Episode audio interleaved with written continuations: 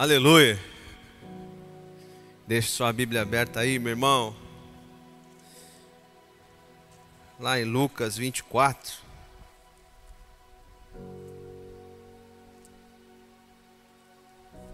Bastante nervoso hoje.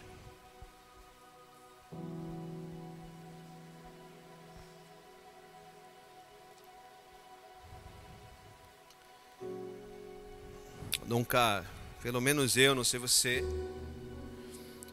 eu nunca vi a menção do nome de Jesus na minha nação como esse ano. Nem não me lembro de uma Páscoa onde Jesus foi tão levantado e tão lembrado. E isso traz um peso, não sei se você sentiu isso. Nunca uma semana foi tão trabalhada na nossa nação para falar da ressurreição de Cristo. E isso traz muito do tema que nós vamos começar a tratar nos domingos à noite. E é esperança. E a primeira coisa que nós queremos falar é esperança na dor.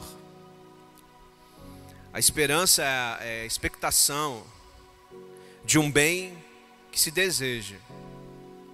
A esperança é aquilo que não se vê, mas se espera e se crê. E como esperar o que se deseja no meio da dor? Como esperar alguma coisa, ou como acreditar em alguma coisa no momento de dor das nossas vidas, quando tudo parece que está contrário. Como, como se esperar o que não se vê? Acreditar quando está doendo, quando se está sofrendo. Dor é o sofrimento. Dor é um sofrimento físico, mental e moral. Muitas vezes espiritual.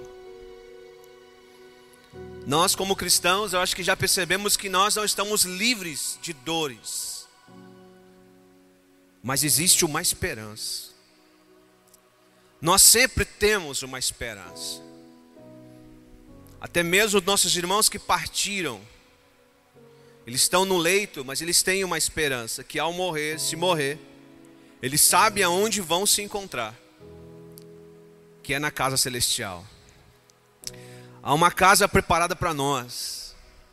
Há uma morada preparada para cada um de nós, e essa é a nossa esperança. E a Páscoa fala deste momento de dor, mas que nasce uma esperança, a esperança de que nós somos salvos.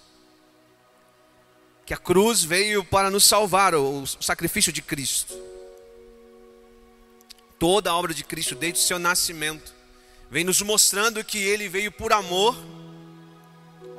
e veio para morrer por nós. Ele já sabia a sua data de validade, diferente da gente. Como ter esperança na dor? Anderson. A Páscoa nos ensina isso. A Páscoa começa lá no Egito. O lugar mais improvável começa a Páscoa. É onde se mata cordeiros, se passa o sangue na, nas portas, na testeira, dos lados, para que o anjo da morte não tirasse a vida dos primogênitos da casa. Se fosse hoje na casa do meu pai, seria eu. Para que minha vida não fosse tirada. Se fosse na minha casa, seria o Samuel. Para que a vida dele não fosse tirada. O anjo da morte passou no Egito. Matou todos os primogênitos do Egito. Dos animais também. Mas aonde estava o povo de Deus, nenhum tombou. Nenhum morreu. Todos foram guardados pelo sangue. E esse dia foi marcado pelo povo de Israel como a Páscoa, um momento de passagem. Algo novo estava acontecendo. Algo extraordinário estava acontecendo naquela nação. E eu falava para minha esposa e falei para os irmãos na madrugada: Páscoa é passagem de um momento para outro. Quando Jesus faz a transição da Páscoa para a ceia do Senhor, ou algo novo aconteceu, e eu vou falar sobre isso, não quero ser repetitivo, nosso Deus é um Deus de recomeços, como a Thaís falou aqui nesses dias. ou na verdade no devocional, e eu marquei uma frase dela e vou estar já já. E Jesus estava recomeçando algo novo para a humanidade. Lembrar dele, para que ninguém morresse. E o meu sentimento, eu não posso dizer que Deus está dizendo isso para mim, mas o meu sentimento dessa Páscoa, de tudo que eu vi, de tudo que o meu celular recebeu, até mesmo dos ateus, é de que algo está acontecendo. Tem alguma coisa acontecendo. Algo vai acontecer no mundo, eu tenho certeza.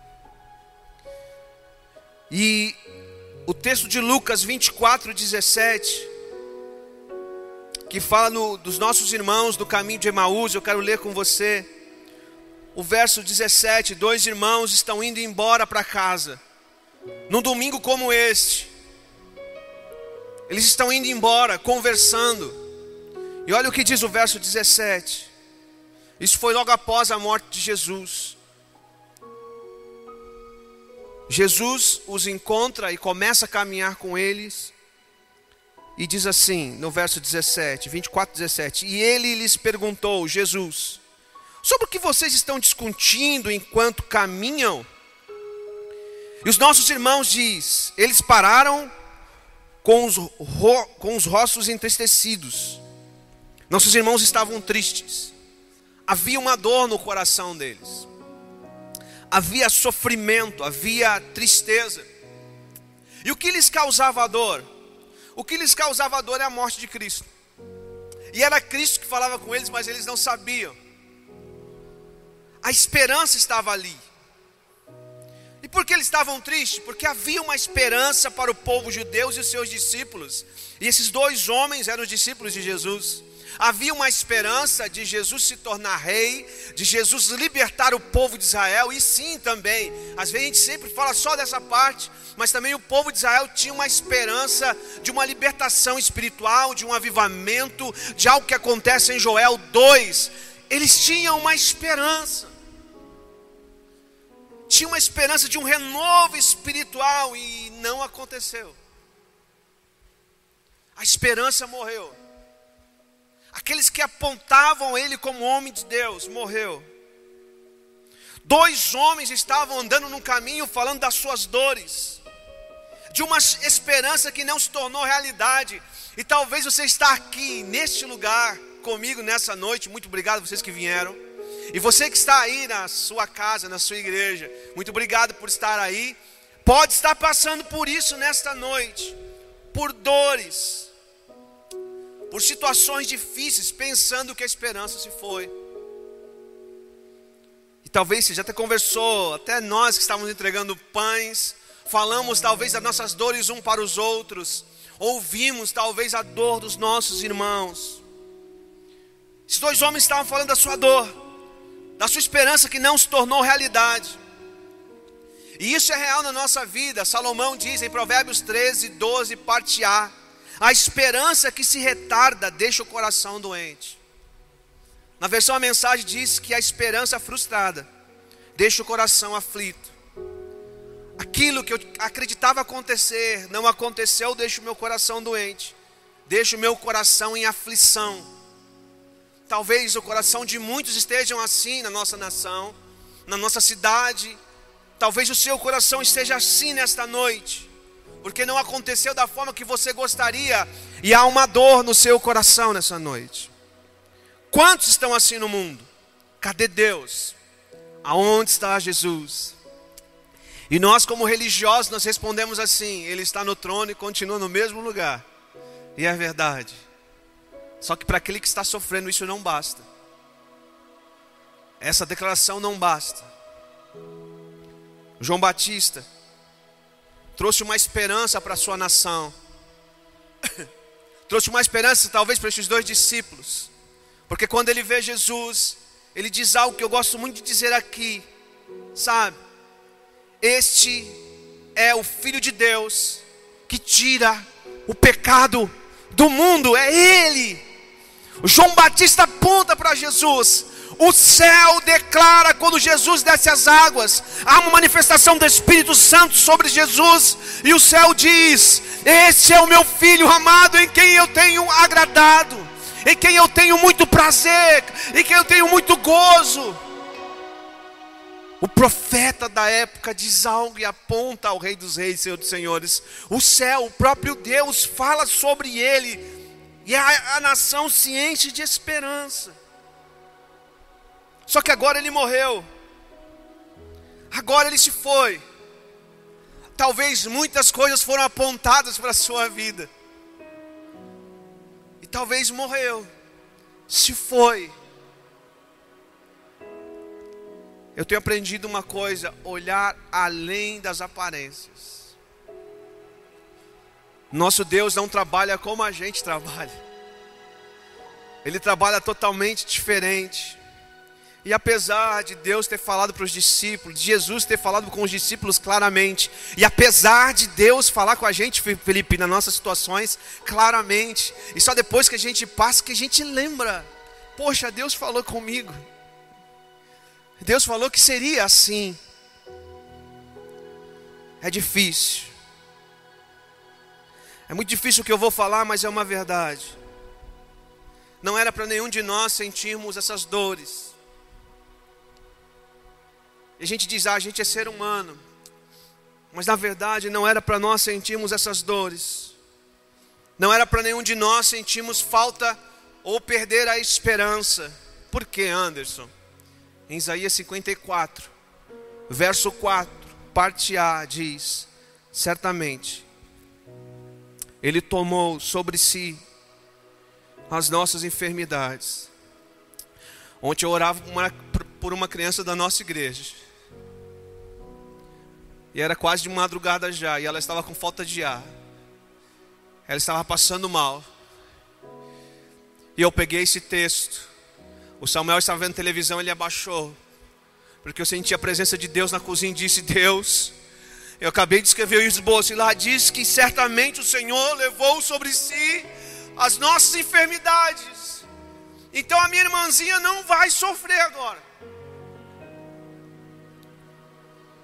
O Senhor levou na cruz as nossas enfermidades e sobre si levou as nossas doenças ou dores.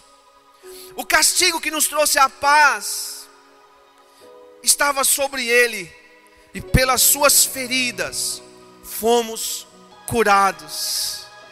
Então nós não poderíamos perder a esperança, porque Ele levou sobre Ele as nossas enfermidades, mas morreu o nosso irmão. Não, ele não morreu, ele dormiu no Senhor, ele descansou. Mas isso aqui também é para fisicamente. As nossas enfermidades estão nele. Foram para eles doenças, as dores, a esperança. O que ele sofreu foi para nos trazer paz e pelas suas feridas nós fomos curados. Assim, como esses dois homens no caminho conversando sobre as suas dores, e agora falando com Jesus e não sabendo quem Ele é sobre as suas dores, que nem muitas vezes eu e você falamos com a nossa consciência, mas não é a nossa consciência, nós estamos falando com Jesus, o Espírito Santo está com a gente sentado, falando com a gente, e a gente pensa que é outra coisa, até que Ele se revela, e quando se revela, Ele vai embora. Assim como esses dois homens no caminho de Emaús, muitos de nós conhecemos essas promessas e essas profecias, mas a dor é tão forte que a gente não consegue lembrar, que a gente não consegue crer. Muitos até usam a cruz no altar, como nós, e talvez no pescoço, somente como efeito, porque não consegue se lembrar qual o poder de quando Cristo foi para aquele lugar, de quando Cristo se doou por nós. Mas a cruz de Cristo expressa o seu grande amor por cada um de nós. Para o povo romano, ali era uma cadeira elétrica. Para nós, quando olhamos, olhamos aquilo como a maior prova de amor para as nossas vidas. A cruz era para mim para você, era para os malditos. Mas um santo foi para lá para que nós fôssemos santos. Ela expressa o grande amor de Deus por cada um de nós. E quando eu vejo a cruz, eu lembro que era para mim, que era para os meus filhos, para minha esposa, para minha família. Mas Jesus se doou por cada um de nós que estamos aqui. Em João 3,16 diz isso para nós. Porque Deus tanto amou o mundo, que deu o seu Filho unigênito, para que todo que nele crê não pereça, mas tenha a vida eterna. Nós não morremos, nós somos imortais, por quê? Porque Deus deu seu Filho por nós. Seu Filho morreu por nós. Eu estava vendo antes de vir para cá, algumas umas horas antes, pastor da Lagoinha, ele não foi para a igreja hoje pela sua idade, mas tomou um café com seu filho e foi transmitido. E ele falava chorando, né, o pastor Márcio, uma benção na minha vida. E ele falava assim: Eu tenho três filhos, mas Deus só tinha um. E o um que ele teve, ele deu por mim, deu por você. Eu tenho três, eu tenho esposa. Mas Deus só tinha um, e o um que ele tinha, ele entregou para morrer por mim. Meu irmão, nós somos alvo desse poderoso amor de Deus para com as nossas vidas. Por isso ele deu o seu filho em sacrifício em uma cruz por nós. Mas aqueles homens como nós muitas vezes não entendemos o que aconteceu na cruz. Sabe por quê? Nós merecíamos o julgamento, nós merecíamos a condenação, a punição, a morte, o inferno.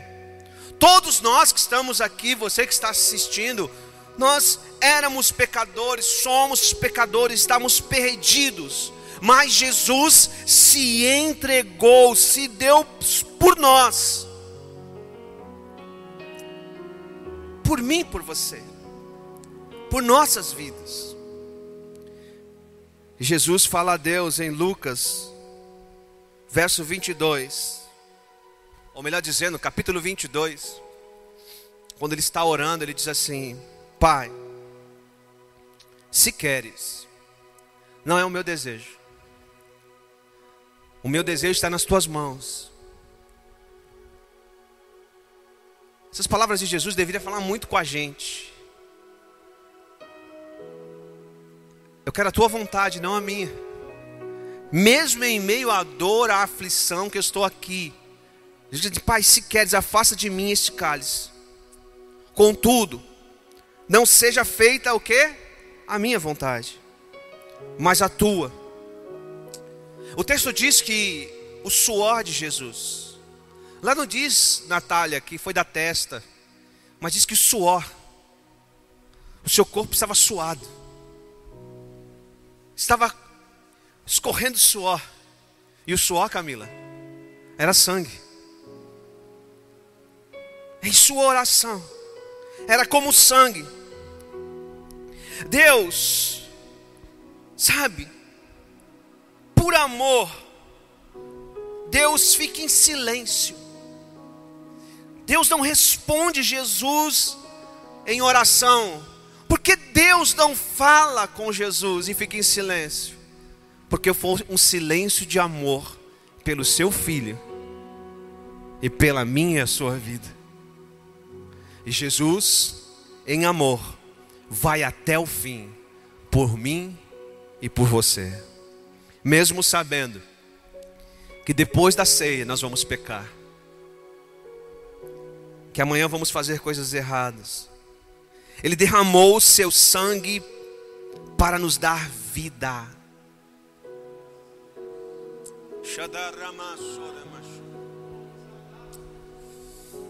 Para nos dar vida.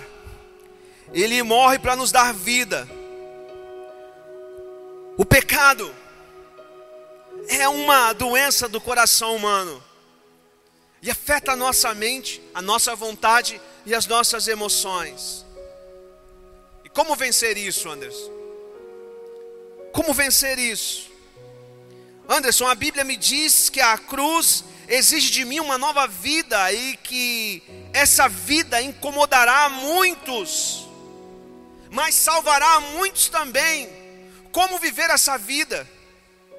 Como vencer isso? 2 Coríntios 5,17 fala isso para nós.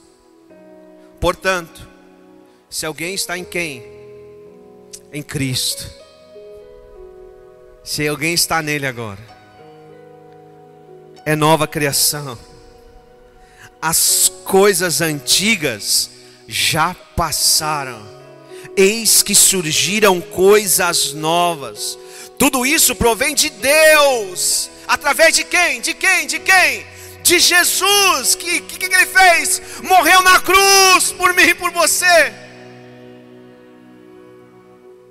Que nos reconciliou consigo mesmo por meio de Cristo e nos deu um ministério que foi falado aqui hoje da reconciliação. Ou seja, que Deus em Cristo estava reconciliando consigo o mundo então quem estava na cruz com Jesus? Quem estava? Deus. Estava sacrificando o seu filho para reconciliar todo o mundo. Ah, os nossos irmãos no caminho de Emaús estavam tristes, porque não entendiam esse sacrifício não entender os ensinamentos de Jesus e Cristo começa, Jesus começa a explicar para eles as escrituras, como está aí no capítulo 24. De Moisés, Jesus vai explicando até o momento que eles estão vivendo naquele domingo, mostrando que era necessário que Cristo sofresse. O que? Tudo que ele sofreu na sua vida. Perseguições, traições, espancamento físico, que ele fosse ridicularizado, zombado pelas autoridades civis, militares, executivo, legislativo e autoridades religiosas que falavam assim: "Ei, se tu é o Cristo, desce da cruz".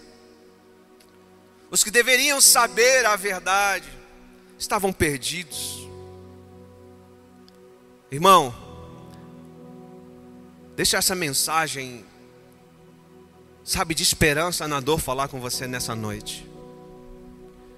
Você precisa acreditar no sacrifício de Cristo na cruz do Calvário por você. Você precisa acreditar que aquilo que Ele fez foi por você. E nunca mais você vai se sentir só e nem abandonado. E para que tudo isso? Para que eu e você voltássemos a ter comunhão com o Pai. É por isso que nós cantamos nessa noite. Eu tenho o livre acesso, porque o véu do templo que separava a gente, os anjos que ficaram no nosso jardim e impediu a gente de entrar de volta, ele sai. Não tem como costurar o véu, porque agora o sangue do Cordeiro nos dá liberdade de ter comunhão com o Pai, de falar com Deus. E o único caminho para isso é ter Jesus na vida.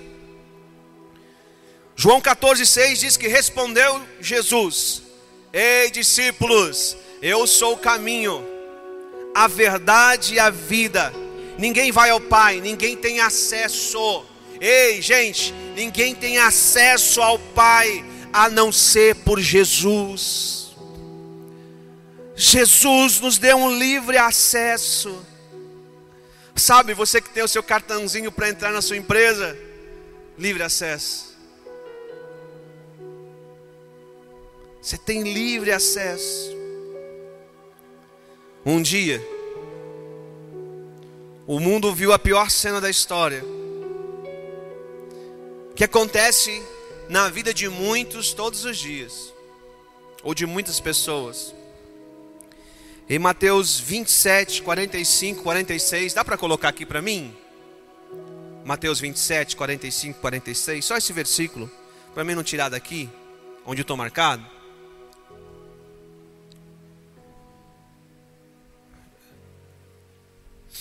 Mateus 27, 45, 46.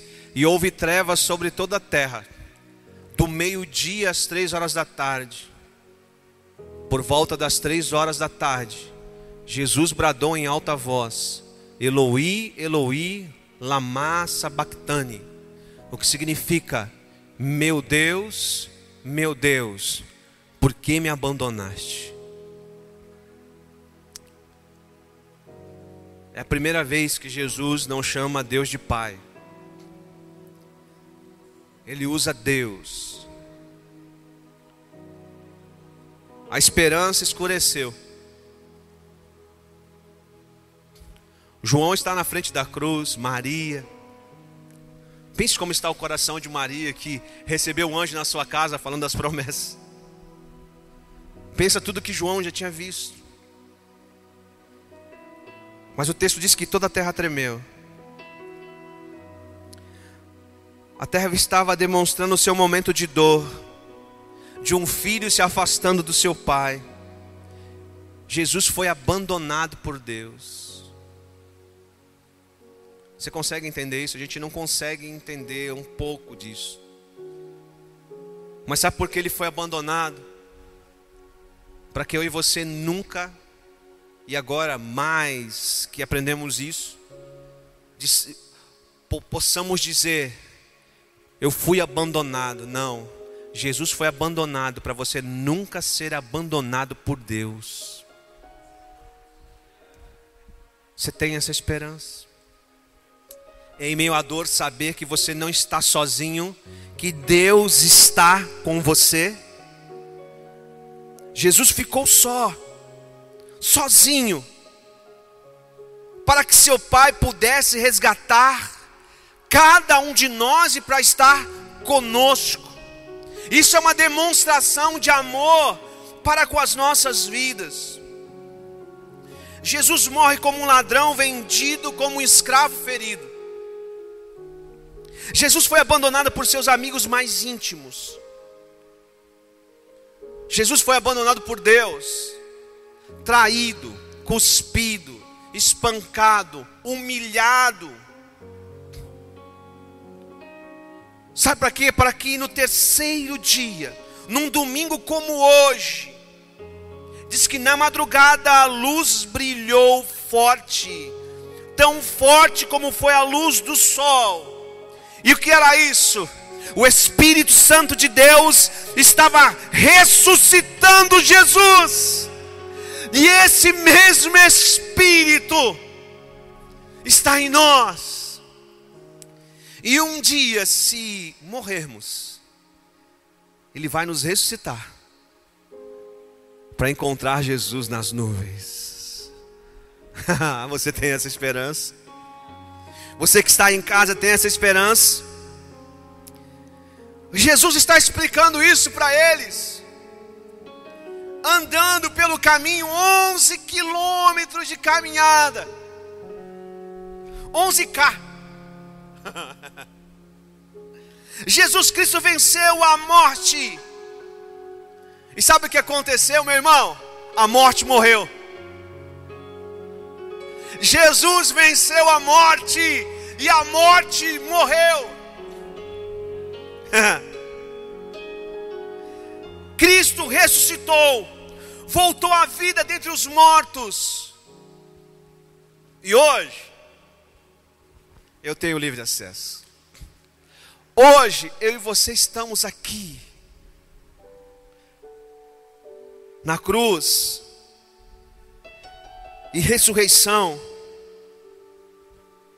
nos traz algo, um grande significado que o nosso pecado, quando nos arrependemos, já não nos causa mais medo, porque foi perdoado. E a morte não lhe causa medo. Por quê? Porque nós temos uma esperança, não sabemos como é, mas se morremos hoje, estaremos no céu com Ele. Eu não sei se você viu o documentário de Billy Graham na Prime. E eu estava vendo no início da madrugada dessa semana. E há algo que Billy Graham diz. Alguém pergunta para ele: Você tem medo da morte, Billy Graham? E ele respondeu: Não tenho medo da morte. Por quê?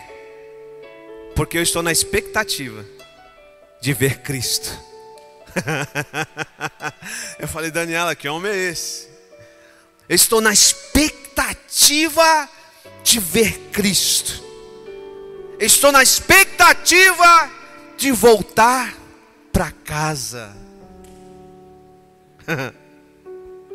A cruz aponta para a nossa salvação. Romanos 12, 12a diz: Alegrem-se na esperança. O apóstolo Paulo já tinha dito isso na carta dos Romanos. E ele fala de novo, mas que esperança! Na esperança da salvação que temos em Cristo. Ele está alegre, está dizendo: vocês têm que ser alegres, vocês têm que ser gratos, mesmo em meia dor, porque vocês estão salvos do que? Da ira de Deus. Salvos. Foram três dias de silêncio. No terceiro dia, Jesus está explicando aos dois discípulos que não o reconhecem. Veja o verso 28 para a gente terminar e celebrar a ceia, ao se aproximarem do povoado para o qual estava indo, Jesus fez como ia mais adiante, mas eles insistiram muito com ele. Em outras versões, o constrangeram. O pastor Leandro Salinas pregou lá na sete sobre isso. Constranger Jesus para ficar na sua casa e jantar com você. Mas eles insistiram muito com ele. Fique conosco, pois a noite já vem. O dia está quase findando. Então ele entrou para ficar com eles. Você constrangeu Jesus para estar na tua ceia, na tua casa aí hoje? Quando estava à mesa com eles, tomou o pão, deu graças, partiu e o deu a eles. Então os olhos deles foram abertos e o reconheceram, e ele desapareceu à vista deles. Perguntaram-se um ao outro: Não estava queimando o nosso coração enquanto ele nos falava no caminho e nos expunha as Escrituras? Levantaram-se e voltaram imediatamente para Jerusalém, mais 11k. Voltaram. Eles estavam dispostos e disponíveis quando o nosso coração está queimando por Jesus. Quando Jesus nos revela coisas e o nosso coração está disposto não há tempo, não há distância que nos separe para realizar o que Deus quer que nós façamos. Eles levantam e vai até onde estão os onze que estavam reunidos. E eles começam a dizer aos onze: O Senhor apareceu a nós, Jesus ressuscitou. A revelação de Cristo nos faz ter ação, não viver uma vida morna, porque algo queimava dentro deles. Na verdade, na nossa igreja, na igreja de Cristo, está faltando pessoas queimarem como esses homens para realizar a obra do Senhor. Onze quilômetros não pararam para dizer aos outros: Ei, Vamos parar de se esconder. O que as mulheres falaram é verdade. Pedro já viu ele também. Ele ressuscitou. Deixa eu terminar aqui. E aqui está a frase da irmã Thais. Porque a esperança não morreu, ela ressuscitou. A esperança em meio à dor faz que tenhamos recomeços. Oi. Nosso Deus é um Deus de recomeços. O amanhã é sempre novo. Missionária Thaís disse isso no seu devocional. E sabe o que o Papa, veja a mensagem, gente, veja a mensagem do Papa. Sabe o que o Papa disse? Que Jesus e a Páscoa é um momento de recomeço. O argentino falando, recomeços. E ele ficou emocionado quando pregava, que ele parou de falar em italiano e começou a falar em, em castelhano, e depois ele volta. Porque nosso Deus é um Deus de recomeço, está dizendo algo para nós essa Páscoa. Eu sou um Deus que, recomeça todas as coisas, sempre há esperança para quem confia em Deus. Aqueles homens perderam a esperança em Deus, porque Jesus morreu, mas quando eles veem a esperança viva, partindo o pão, as escamas caem, a esperança volta ao coração deles, em meio à dor, em meio ao sofrimento, eles conseguem acreditar, confiar em Deus. O pastor Danilo Figueira disse o seguinte: a vida cristã é uma jornada em meio às resistências. Mesmo sabendo que Jesus estava vivo, ressuscitou, os discípulos tiveram resistências. E nós hoje também temos. Mas a dor estava passando a tristeza foi embora, o choro também, por quê? A esperança nasceu novamente em meio à dor. Então você que está na sua casa, você que está aqui, reaviva a sua esperança, por quê? Porque Jesus vive está. Jesus está vivo, Ele não está parado, Ele está aqui entre nós. Oh, meu irmão, vou falar de novo do Monte da Transfiguração. É, pastor, é. Quando eles estão lá em cima do monte, está tudo muito lindo. Elias, Moisés, Pedro, Tiago, João e Jesus. Jesus vira, se transforma. Foi um jogo de luzes. E Pedro, que não é bobo como eu e você, ele disse: Vamos descer, mas não. Vamos ficar aqui. Vamos ficar chapando aqui. Vamos ficar chapando a noite inteira, o dia inteiro. A gente não desce mais. Vamos ficar nesse monte. E acontece isso com a gente na igreja. E foi o que Deus falou muito comigo nessa semana. Aí Jesus diz assim: Não, a gente vai descer.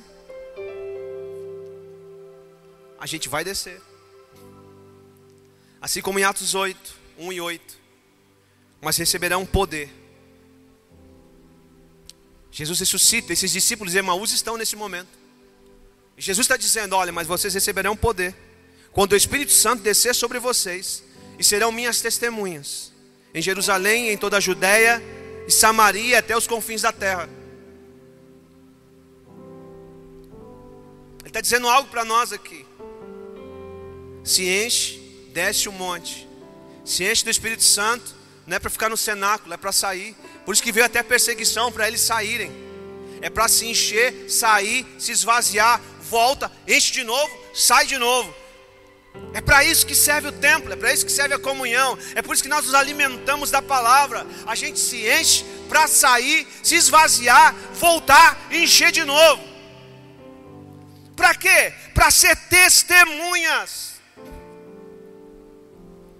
Há duas coisas que aconteceram minha, nessa semana comigo que nunca aconteceram. Uma eu posso, posso contar as duas eu posso contar, mas não por completo. A primeira, que foi a mesma coisa. A primeira, eu vim falando uma coisa e conversando com Deus e acordei chorando falando essa coisa, eu não posso contar para você. E a segunda coisa que eu falei numa, no segundo, acho que foi na quinta ou sexta-feira, foi isso. A minha igreja precisa ser testemunha.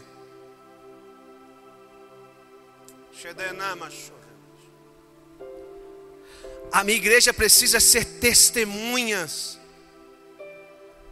Porque eles já se encheram do meu Espírito Santo, precisam ser testemunhas. A Daniela falou isso aqui. E por isso que a Páscoa, Jesus celebra a Páscoa com os discípulos e depois os leva à ceia, que nos leva a ser testemunha que nos enche do Espírito Santo. Jesus, antes do Pentecoste, ele já tinha soprado o Espírito Santo sobre os discípulos.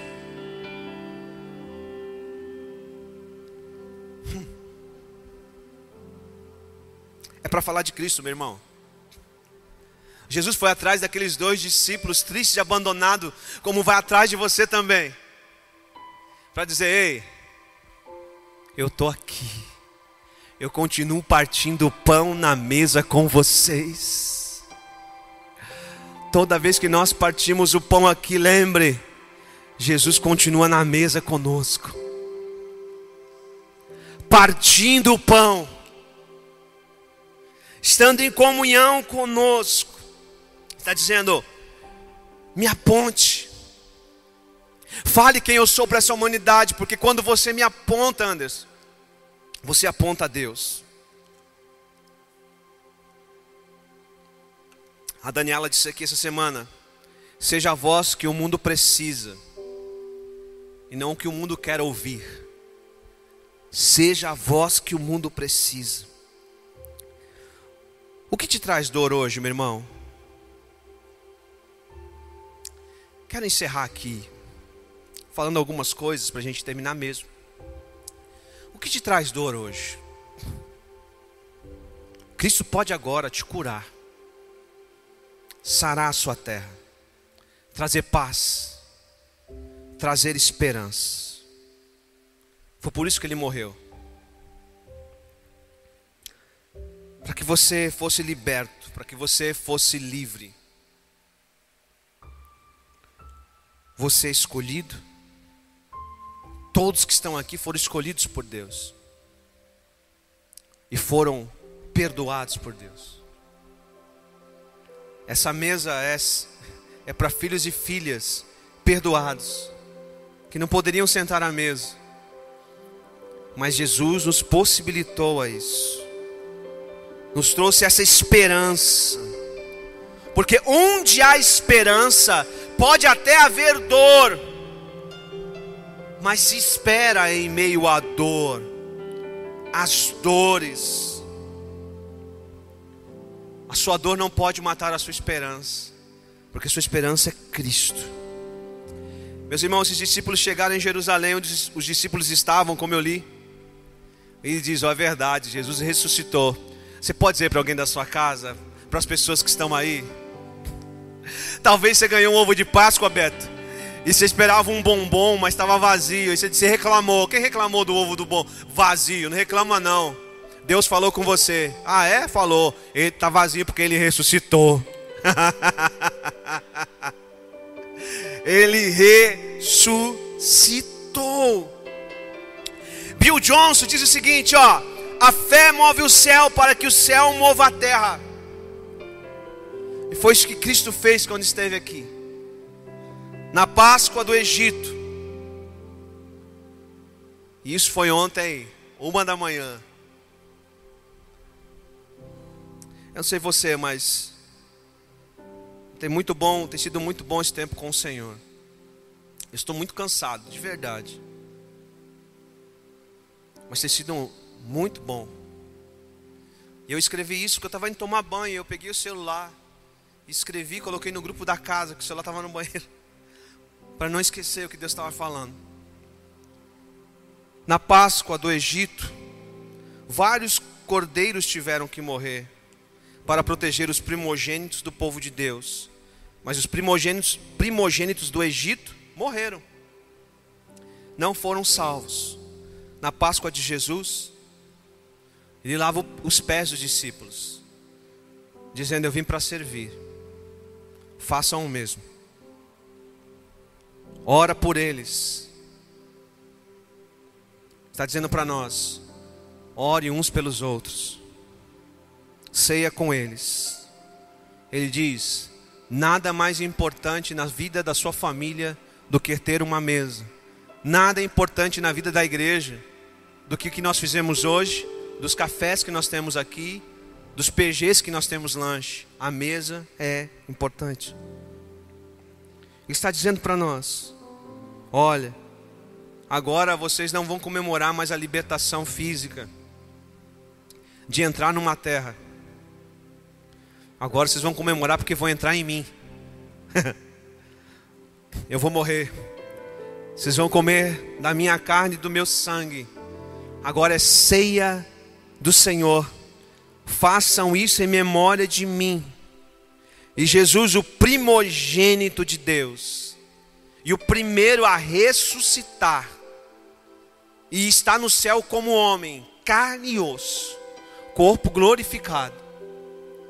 Há um homem no céu chamado Jesus, o primeiro, morre só para salvar o mundo. Diferente da Páscoa, ele salva agora o mundo inteiro. Diferente da Páscoa, que os primogênitos morreram do Egito. Pastor Alex, os cemitérios começam os mortos saírem. Mortos naquele momento que Jesus está morrendo, voltam à vida e entram na cidade de Jerusalém.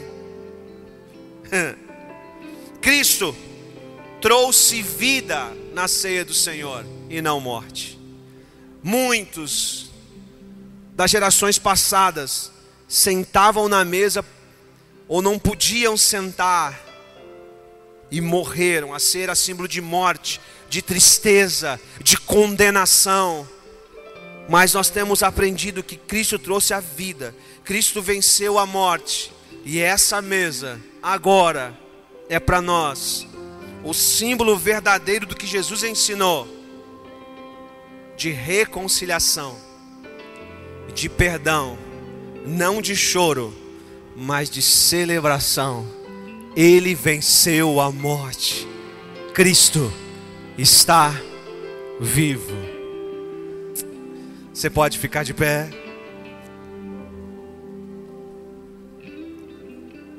Você aí na sua casa, fique ao redor da mesa. Esse é um momento tão especial.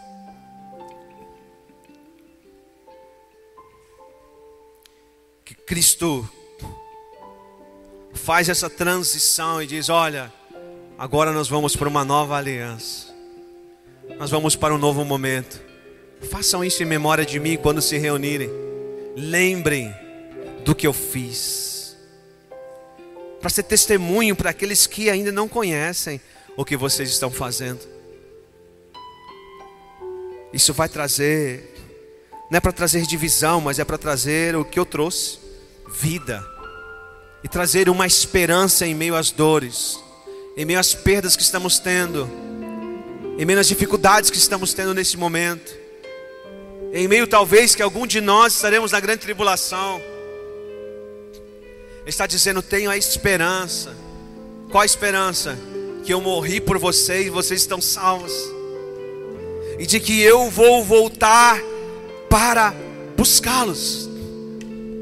A ceia fala sobre isso. E nós queremos orar pelo pão e pelo cálice nessa noite. E eu quero orar com você. E este momento de oração, de consagração desses elementos, também aí na sua casa. Há alguém que vai orar neste momento, que é o evangelista Werlen. Vem cá, Werlen. Ele vai estar orando pelos elementos do pão e do cálice, corpo e sangue de Jesus. E eu gostaria nesse momento que você ficasse em pé na sua casa, porque Jesus está aí, o Espírito Santo está aí.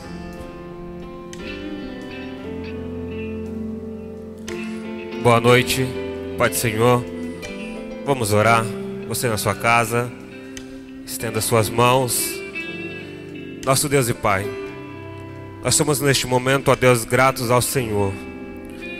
Gratos a Ti, ó Deus, pela cruz. Gratos a Deus pela pela sua missão, Senhor Deus, ó Pai, que foi que foi cumprida.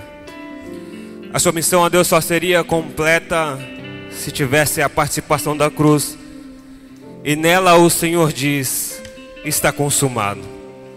Obrigado a Deus por ter sido obediente até a morte e a morte de cruz. É isso que nós queremos fazer nesta noite, ó Deus, agradecer ao Senhor por ter vindo, ó Deus, e entregado, ó Pai, a sua vida. Vindo, ó Deus, e suportado, ó Deus, as aflições, as dores deste mundo, ó Pai, para que nós hoje, ó Deus, pudéssemos ter esperança de que nós podemos suportar as nossas aflições e dores também.